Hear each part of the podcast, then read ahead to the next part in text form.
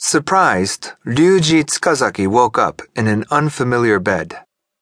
The bed next to his was empty. Little by little, he recalled what the woman had told him before she had fallen asleep. Noboru was going swimming with friends in Kamakura in the morning. She would get up early and wake him, and would come back to the bedroom as soon as he left. Would he please wait for her quietly?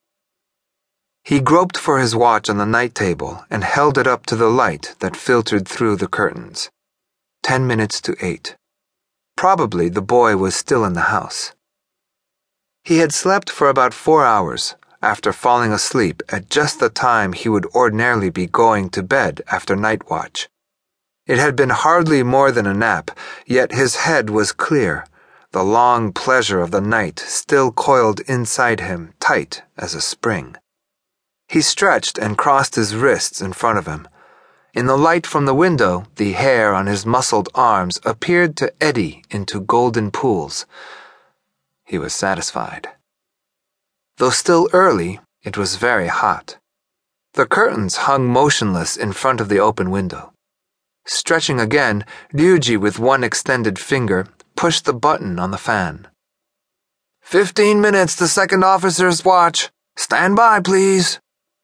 He had heard the quartermaster's summons distinctly in a dream. Every day of his life, Ryuji stood watch from noon to four and again from midnight to four in the morning. Stars were his only companions, and the sea. Aboard the freighter Rakuyo, Ryuji was considered unsociable and eccentric. He had never been good at gabbing, never enjoyed the scuttlebutt supposed to be a sailor's only source of pleasure. Tales of women, anecdotes from shore, the endless boasting, he hated the low-browed chatter meant to sweeten loneliness, the ritual of affirming ties with the brotherhood of men.